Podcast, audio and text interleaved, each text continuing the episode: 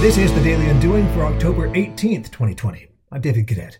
I'm devoting today's topic as a sequel to yesterday's take on character, laughter, and the man who inspired it, Jim Button. I've known Jim a long time, and although I don't pretend to be a close friend, when I finally had the opportunity to catch up with him recently, after years of false starts and near misses, I felt a bit like an imposter. Where had I been over these last few years of his enduring a very public battle with cancer? When we spoke over Zoom, however, I felt an immediate sense of ease. Jim just wants to connect.